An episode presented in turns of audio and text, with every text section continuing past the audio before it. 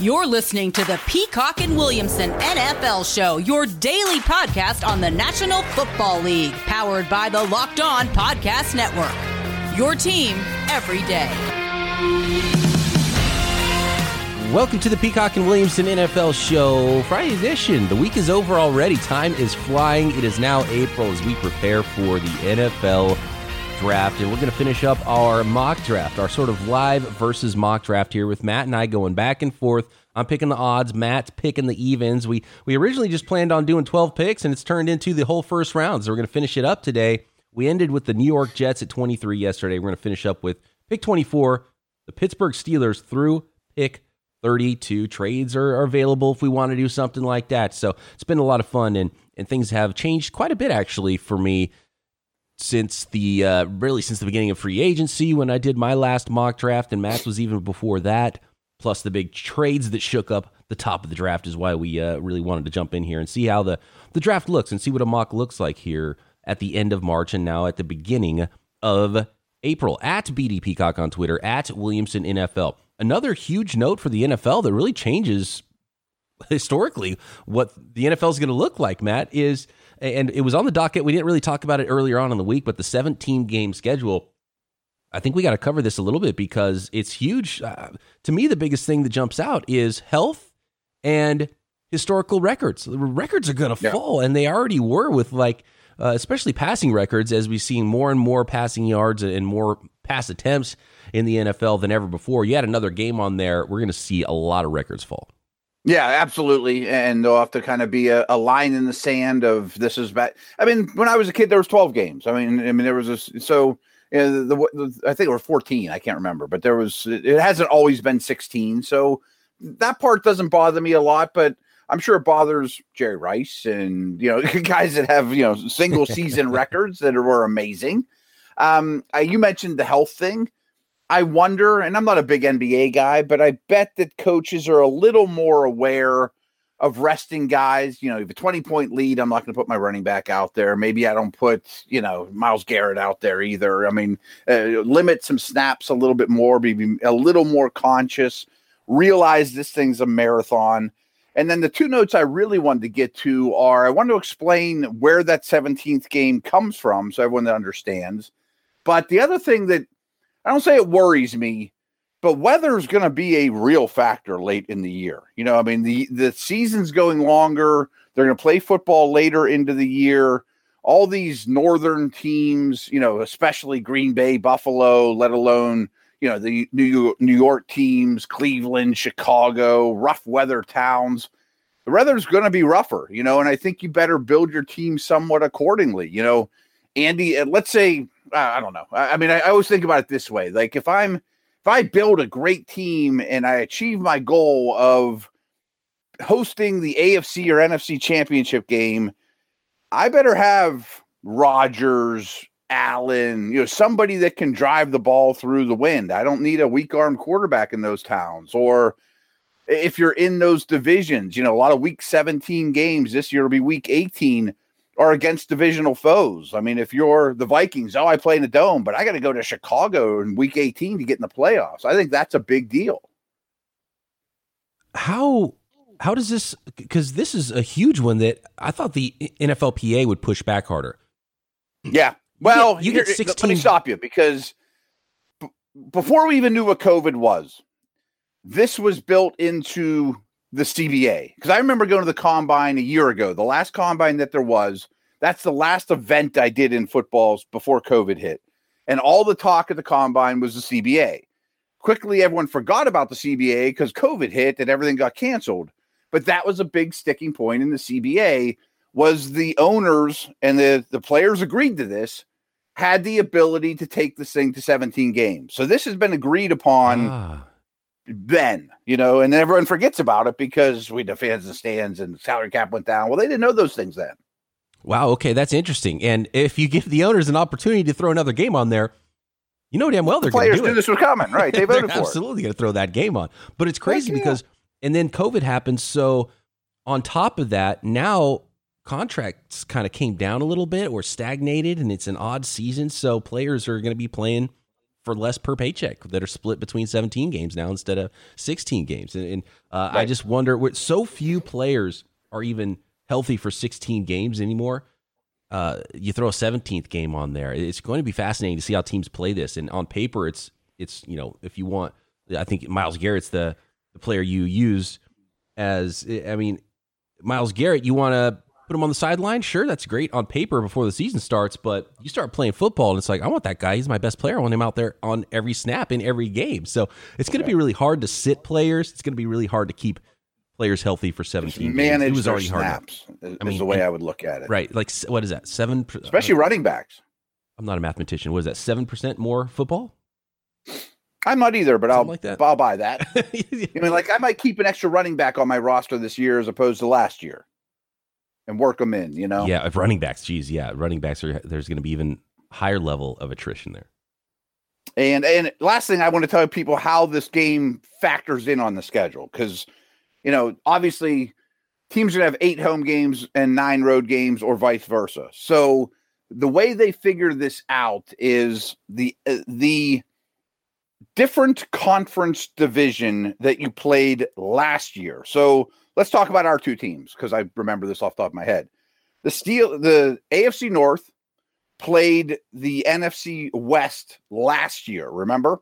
Yes. Well, this year they are going to play again, but only the one seed versus the one seed, you know. So now there's three games on your schedule that are based on where you fell. The Steelers won the North, so they get Seattle, you know, and all the way down. You know, San Francisco's fourth, so they get Cincy. Right.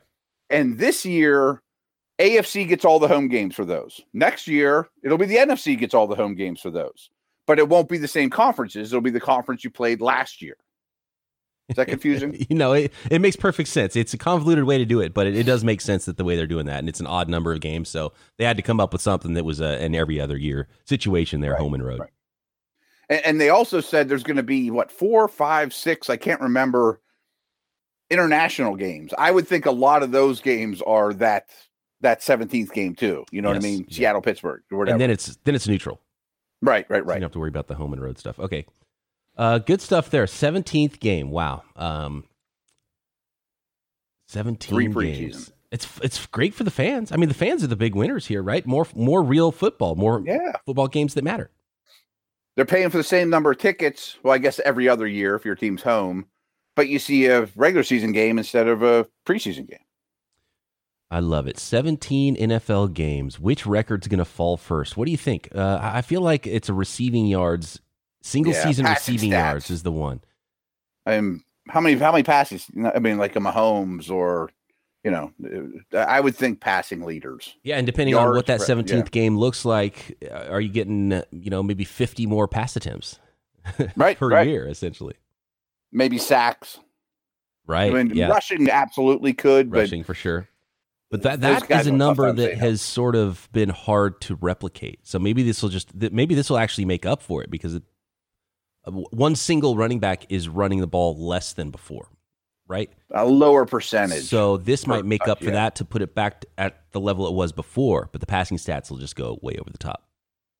Actually, I think the number that'll get beat quickest is receptions per year.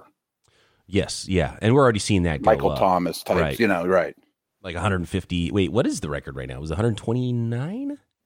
Um, I don't know. Harrison had it recently and someone just beat it. It was so. Michael Thomas that beat it, right? I think it was I think one hundred twenty-nine, so. Which is just... I mean, what if you'd have given Stephon Diggs an extra game this year? Well, throw on ten more catches, you know? Yeah. All right, fun stuff. There go the records. Uh, no asterisk here either. Just sorry, old guys. That was It was different back then. But actually, right. it was the longest period the N F L had ever gone without adding more games to the schedule. Yeah, I heard that too. So even though it feels weird, they actually uh, they actually held their water pretty good with not adding more games on there and chasing more dollars. This is a trend, folks. I mean, this has been, you know, changing throughout my lifetime. Yeah, and my my son's going to be like, man, I can't believe there's twenty games a season now. It's crazy. Right, right. And there might be one preseason game then. Who knows? You know. Uh, good stuff. All right, let's get to the rest of this mock draft. Your Pittsburgh Steelers, Matt, are on the clock at pick twenty-four next. March Madness, obviously a huge time for sports betting. Uh, N F L draft props, though, can be really fun. If you love the N F L draft, you can put a little money on some of these things, like Mac Jones, who has now somehow become the favorite to be selected by the 49ers at number three. Do you think they're going to go another direction, as I do? Maybe put some money on Justin Fields or Trey Lance or any of the other number of props you can bet on at bet online dot a g. Real-time updated odds and props on almost anything you can imagine, even awards shows and reality T V fights. Uh, you can play poker at bet online dot a g and other table games. BetOnline has you covered for all the news, scores, and odds. It's the best way to place your bets, and it's free to sign up. Just go to bet online dot a g and use your mobile device to sign up today. Use promo code LOCKEDON and receive your fifty percent welcome bonus on your first deposit. BetOnline, your online sportsbook experts. All right, this is a fun little live versus mock draft. Matt Williamson got the evens. I took the odds. Let me run through what we have so far in the first twenty-three picks. No surprises at the top. Jacksonville Jaguars, number one. Trevor Lawrence, number two. Jets, Zach Wilson. Justin Fields to the 49ers at three. Kyle Pitts, four. The Atlanta Falcons, Carolina Panthers. Moving up for Trey Lance at five. Jamar Chase to Miami at six, seven, Penei Sewell, Detroit Lions, Cincinnati, who move back from five to eight, go with DeVonta Smith. Mac Jones to the Denver Broncos at nine, Patrick Surtain to Dallas at ten, Rashawn Slater, New York Giants, eleven, pick twelve, the Philadelphia Eagles select Jalen Waddle. Los Angeles Chargers at thirteen, go with cornerback J C Horn, Minnesota, Elijah Vera Tucker at fourteen, Jalen Phillips to the New England Patriots at fifteen, Parsons, Arizona Cardinals, sixteen. Darisaw, Las Vegas, pick seventeen. Uh, the second selection of the Miami Dolphins at pick eighteen in this mock draft, Jeremiah Owusu-Koramoah. Washington at nineteen, going with Tevin Jenkins. We've got the cornerback Newsome at twenty to Chicago. Back-to-back corners here with Caleb Farley falling to the Indianapolis Colts at twenty-one. Kwity Paye, Tennessee Titans, defensive end at twenty-two. And the New York Jets with an edge rusher, Azeez Ojulari from Georgia at twenty-three, which brings us to, Matt, the Pittsburgh Steelers at pick twenty-four. In your original mock, you went with the running back from Alabama, Najee Harris. Do you feel, you still feel like Harris is the way to go? He's a classic Pittsburgh Steelers type running back. Or did free agency change your view of what the Pittsburgh Steelers should do with this selection? Yeah, they, they need stuff. I mean, they need a corner. There's two linebackers here looking me in the face, and Zaven Collins and Jamin Davis. That would be great compliments to Bush to get that speed in the middle of the field on defense. The offensive line needs reinforcements, but after Jenkins went, I kind of feel like there's a little bit of a drop-off there. So, yes, I am going to stick with Najee Harris. The running back play has been really poor here for a while. Najee Harris. Six, two and a half, I think, two thirty is what he weighed in. Just a large human being. No forty time, though. Does that worry you a little bit that maybe he thought it would be slow, so he didn't want to run it? I think he has, because he did some. That was kind of the knock on him. You know, watching tape, I think he's a four six flat type of guy. Which, and it wouldn't even bother you, right, if he ran four six no. flat? Okay. four seven might change my mind. Right. But, you know, yeah, but, but he's pretty athletic for a big guy. I wouldn't expect a really bad time. And, like, if he ran four five five, it's like, yes, please. Right, right, right. Jacksonville Jaguars. They have some needs. I like to go defense here after they went quarterback number one, uh, just because there's not a, an offensive tackle I love here for them, an offensive lineman, and they did do some work on the offensive line in free agency. Um, Trevon Moehrig, the safety, I feel it's a little high, so I'm going to go with really the only first-round interior defensive lineman here in Christian Barmore to Jacksonville at twenty-five. I like it. I like it. I mean, they they have some edge guys. Um, you know, you take the top quarterback, obviously. You know, so many needs they could address here. I would think about Mooring at this point. Their their safety position is bad, but I think Barmore kind of stands alone as the best defensive tackle. You know, start with the the, the trying to reinforce this defensive line with some youth. Uh, I like that pick for the Jackson Jacksonville twenty-five. That brings us to the Cleveland Browns at twenty-six, man. Yeah, I, I think an edge rusher, you know, a four three defensive end type is their biggest need. Olivier Vernon's replacement. Um, I'm going to go with Rousseau here. There's a couple options I, I liked, but I, I think his size is appealing to them. A base end like Vernon that could also kick inside on throwing downs, a compliment to Myles Garrett. Um, I think it's, you know, as this offseason shown, it's going to be a heavy defensive, you know, uh, attention to the Browns defense this offseason. I like Rousseau. It, he's a hard evaluation for me because I watched his, and he didn't play in two thousand twenty. In twenty nineteen, I watched his tape, and he's so long. He's eleven-inch hands, just six. I think it was six foot six and a half and two hundred sixty-six pounds. So he's big. I think he could grow even more into that body and do a lot of things on the interior. He was so natural using his hands and his long arms, and I loved seeing that. And I think there's a lack of that in this defensive end class. So he's got the length you're looking for. thirty-inch vertical, and, and when you see it on tape, his get-off is a little slow, and he's mm-hmm. still pretty raw, even though he collected fifteen sacks and kind of beat up on some bad competition. So I don't know how he's exactly going to fit in in the N F L. I like him. I just don't like him as much as I originally did when I saw, you know, a lot of his cut-ups of his sacks, and you see him play down in and down out. And I just, I just wish there was just a little bit more juice, which is surprising for a guy who grew out of playing high school safety and wide receiver, because that's what he used to be. And you can see some some athleticism for his height, but it's just that initial explosion. I don't know if he's going to get a, the jump on a lot of really good offensive tackles in the N F L, so maybe most of his production ends up coming up inside, and maybe he, he I mean, who knows, maybe he ends up being a two hundred eighty pound guy at the end of it because he's so big yeah. and obviously still growing and so young, but he uses his hands so well that, that I think he's got a shot even to be disruptive as an edge player, even though he doesn't have that burst off the line of scrimmage. I agree with everything you said. Uh, I don't love him. I, I, I just think he fits what the, the Browns are after, a base four three end. He can play a little high at times as well. Uh, we'll see. I think there's a lot of clay there to mold, though. And I think that's sort of what this edge class is, because there's not that top guy. There's not the Chase Young, Bosa up there that you're going to draft in the top five every year.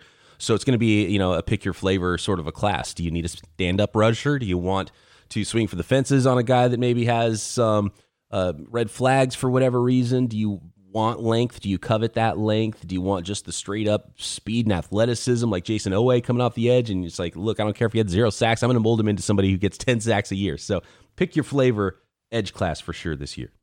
Yeah, yeah, you're right. Where are we at here? The the Baltimore Ravens All at birdies, pick yeah. twenty-seven. And to me, it comes down to two players, Rashad Bateman, wide receiver from Minnesota, and Terrace Marshall, wide receiver from L S U. And I think after seeing them work out, and I think it was close enough for this, I'm pretty sure Terrace Marshall is going to be wide receiver four in this class. Don't you get that feeling, I think, Matt? So, too. Yeah. Yeah. A little longer, you know, I mean, taller. Good workout numbers. Um, he's willing to block. He's been mocked to the Ravens a million times, mm-hmm. including by Mel Kiper, who's very dialed in with the Ravens. It's always hard to guess what, what's going to happen late in the first round, but I could really see this one happening. Definitely going Terrace Marshall here over Bateman, and I was a little bit disappointed by Bateman's. I think he's actually a little bit more athletic, because people, you know, call him sort of a. Uh, a chain-moving type of wide receiver. He's a really good route runner. I think he's a little underrated athleticism-wise, and what he can do uh, getting open and, and giving you a little bit of something on the outside with some athleticism.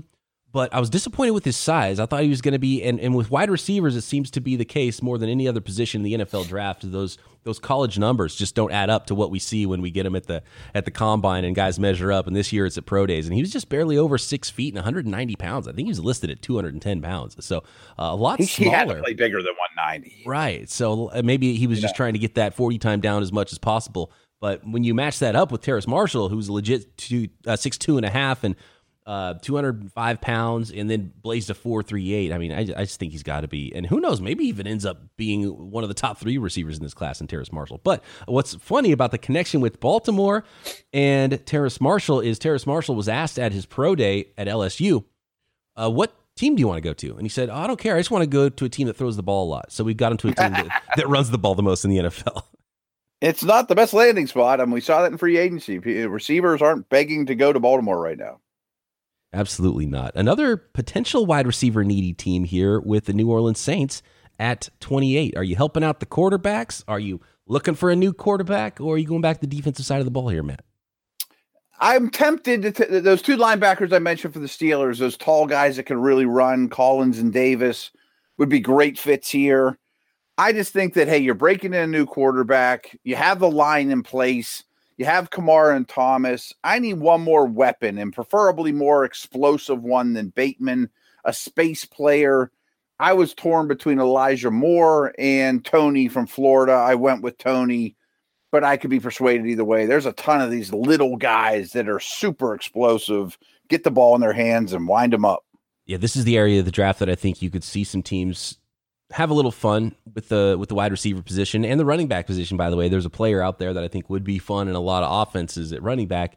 Um, Toney, I love Elijah Moore the more I watch him. I think um, um, Rondale Moore out of Purdue, showing up at yeah, five seven, right, definitely hurts his his chances of going in round one, but he could still even be a top fifty player with how dynamic he is, and there's a lot of those types. And you're looking to get somebody in space and make plays after the catch. Uh, Kadarius Toney is supremely athletic, and I, I would love that fit there for the New Orleans Saints. Let's finish this up with twenty-nine, Green Bay Packers, thirty, the Buffalo Bills, thirty-one, Kansas City Chiefs, and the Super Bowl champion, Tampa Bay Buccaneers, next. The championship is set, and it's a chunky matchup. Coconut brownie chunk versus cookie dough chunk. Built Bar bracket coming to a culmination here. What flavor will come out on top? Coconut brownie chunk or cookie dough chunk? Go to built bar dot com and vote for the winner. You can also get fifteen percent off a box of Built Bars. Those flavors or any of the eighteen plus flavors that Built Bar offers at built bar dot com. Use promo code locked fifteen for fifteen percent off. The amazing low-calorie, low-sugar, high-protein, high-fiber, fantastically tasty protein bar with one hundred percent chocolate. Remember to use promo code locked fifteen to get fifteen percent off your next order. Vote for the best flavor of Built Bar and use promo code locked fifteen to get fifteen percent off your next order at built bar dot com. In my first mock draft, Matt, I gave the Green Bay Packers a cornerback, Newsome, and now he has jumped up the draft boards with his workouts, and he's clearly cornerback four, at least in this class, and he was cornerback three in this mock now that Farley has fallen down because of some of his injuries. But the top four corners are off the board, and ideally that's not the way it goes. Maybe it's just, I mean, they re-signed Kevin King, and he was a problem for them in the playoffs. He had a target on his back when they played the Tampa Bay Buccaneers and Tom Brady. I think they got to go cornerback. They haven't done anything to make me feel better about that. I think they must feel good about the cornerback class in this draft here, judging yeah, by, um, although Green Bay kind of does things in the offseason that I don't always agree with and, and, and surprised me quite a bit. Who is cornerback five, though? That's the tough the tough question for me. You going undersized with Asante Samuel. You going with the guy who's the height, weight, speed specimen in Eric Stokes that might be a little bit more raw, might not be ready to make a huge impact. You want to go with the maybe the best slot corner in this class in Elijah Molden. So there's a few ways they could go. Um, there's Ifeatu Melifonwu, who's just a height, weight, speed freak too. So, uh, and by the way, Stokes' teammate at Georgia, um, Campbell, yeah. Tyson Campbell. I mean, he's, he's a stud player too, that I could even see sneaking into the end of the first round, but I guess I'm going to go with the high upside swing for the fences as they did with King when they drafted him a few years ago, Eric Stokes, the cornerback from Georgia, but I would feel a lot better about it if Greg Newsome was there for the Packers here. Yeah, one hundred percent agree. I, I don't argue with anything you said. I guess in this scenario, I would consider Bateman, who's still there, but I think corners are harder to find. They'll find a receiver on the second day. Um, Joseph from Kentucky is another corner we haven't brought up very much that could be in that mix too. Mm-hmm. There's five or six of them in this neighborhood, and I'm sure that there's one that they prefer. And uh, your guess is as good as mine, but I like your pick. The Buffalo Bills are on the clock at pick thirty. And we we're talking about really good teams here where the needs are a little bit fewer and far between. And I think the Buffalo Bills did a good job in free agency too, maybe putting themselves in a position to go best player available in the draft. Yeah. And there's a pick here that stands out for me for Buffalo, and that's Jayson Oweh, uh, the, the, the yeah, total freak edge player from Penn State. I know he had zero sacks. Uh, I heard this morning, and I kind of knew this, but just reiterated it, you know, that Danielle Hunter at L S U had one and a half sacks in his entire college career. Like, I know there's something to getting to the quarterback, but I think Buffalo could bring Oweh along slowly. Their best pass rusher, Jerry Hughes, is kind of getting up in age. I think that's a great spot for him to land and groom him. Jayson Oweh, six foot five, two hundred fifty-seven pounds, thirty-nine and a half inch vertical, huge broad jump, eleven feet, two inches. It's insane. Insane short shuttle, too. So we're not just talking a linear straight line athlete same here. Six, yeah. eight, four, three cone.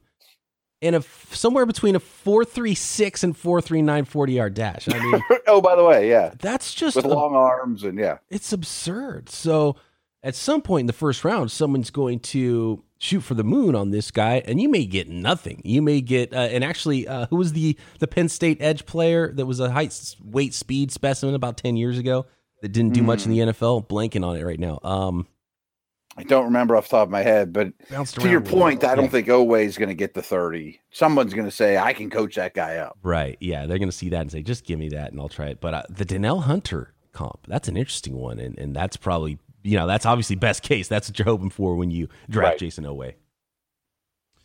Let's see here. Super Bowl teams left here. Yeah, Kansas City Chiefs. Um, I mean, they're sort of like the Packers, where it's like, okay, you spend a whole bunch of money on guard in free agency, and like, what about the tackles? The thing that lost you the Super Bowl, you're not going to worry about that. You're not going to go out in free agency and get yourself a, a left tackle of the future after both of your starting tackles weren't in the Super Bowl. You saw how bad that turned out for you, and now they're both not on the roster. Who knows? Maybe one of them, Eric Fisher, could come back. I think Schwartz is going to retire, but um, I got to find someone who could play tackle, and specifically left tackle. So I'm going to go to the University of Texas with Samuel Cosmi. And I hmm. think his evaluations I've seen all over the board. Some people have no doubt first rounder on him. Some people have him outside the top fifty. I don't know what to expect, but uh, I think we learned from last year, don't screw around. Don't find a bunch of toys at the end of the first round. Don't draft undersized running backs. Get your lines in order and go make another run and, and protect your superstar quarterback. So I'm going to go Cosmi here at thirty-one. I like it. That would have been my pick as well. He's another great tester, not quite to Oweh's level, but had an awesome pro day. Uh, projects to be a you know better in protection, somewhat of a finesse player, right up the Chiefs' alley. You know, give me a pure tackle. I have all these guards. Uh, I like that quite a bit. What's funny is you just said, you know, don't go getting cute with weapons at the end of the first round, and now I hear I'm sitting here with Tampa. Teed it up for and you. I, Are you going to do and it? I think, I, and I'm going to do it. I'm going to take Travis Etienne. You know, I mean, I looked at Moehrig and thought maybe he's the best player on the board, and they they just keep drafting secondary guys. I know they don't need them, but they just keep drafting secondary guys high, and it's worked out well for them. I would think about an edge, but you know, any defensive lineman in general. There's no defensive tackle worth it to me. Ideally, I'd love to take a quarterback to learn something behind Tom, but no way am I doing that at thirty-two. Just didn't leave me a lot. So give me Etienne, a good receiver, another explosive weapon. Let's go win the Super Bowl again next year, and I'm not going to learn from Kansas City's mistakes last year. uh, I like it. Uh, I love it. You know, why not? Go have some fun. And look, Etienne, I, with his dynamic ability, I, uh, he's going to be a first rounder. It's just really hard for me to place him and, and feel good about it. And, and I think mm-hmm. the Kansas City Chiefs is such a great example of why that's not the best place to put your resources in there, and just make sure you're you're good everywhere else. And as as we saw, you don't need that much at running back. Uh, and and we saw it both years with the team oh, that won right. the Super Bowl in Kansas City and Tampa Bay. Um, there's some names out there now that this mock draft is over. And let me go over the picks we just made today to finish it off. Uh, Najee Harris to the Pittsburgh Steelers. Jacksonville, Christian Barmore, defensive tackle at twenty-five. twenty-six, Gregory Rousseau from Miami. Uh, twenty-seven was Terrace Marshall, wide receiver from L S U to Baltimore. Kadarius Toney to New Orleans at twenty-eight. Green Bay Packers, Eric Stokes, cornerback. Uh, thirty was the Buffalo Bills with Jayson Oweh. Samuel Cosmi, left tackle to Kansas City at thirty-one. And Travis Etienne, running back from Clemson to the Tampa Bay Buccaneers at thirty-two.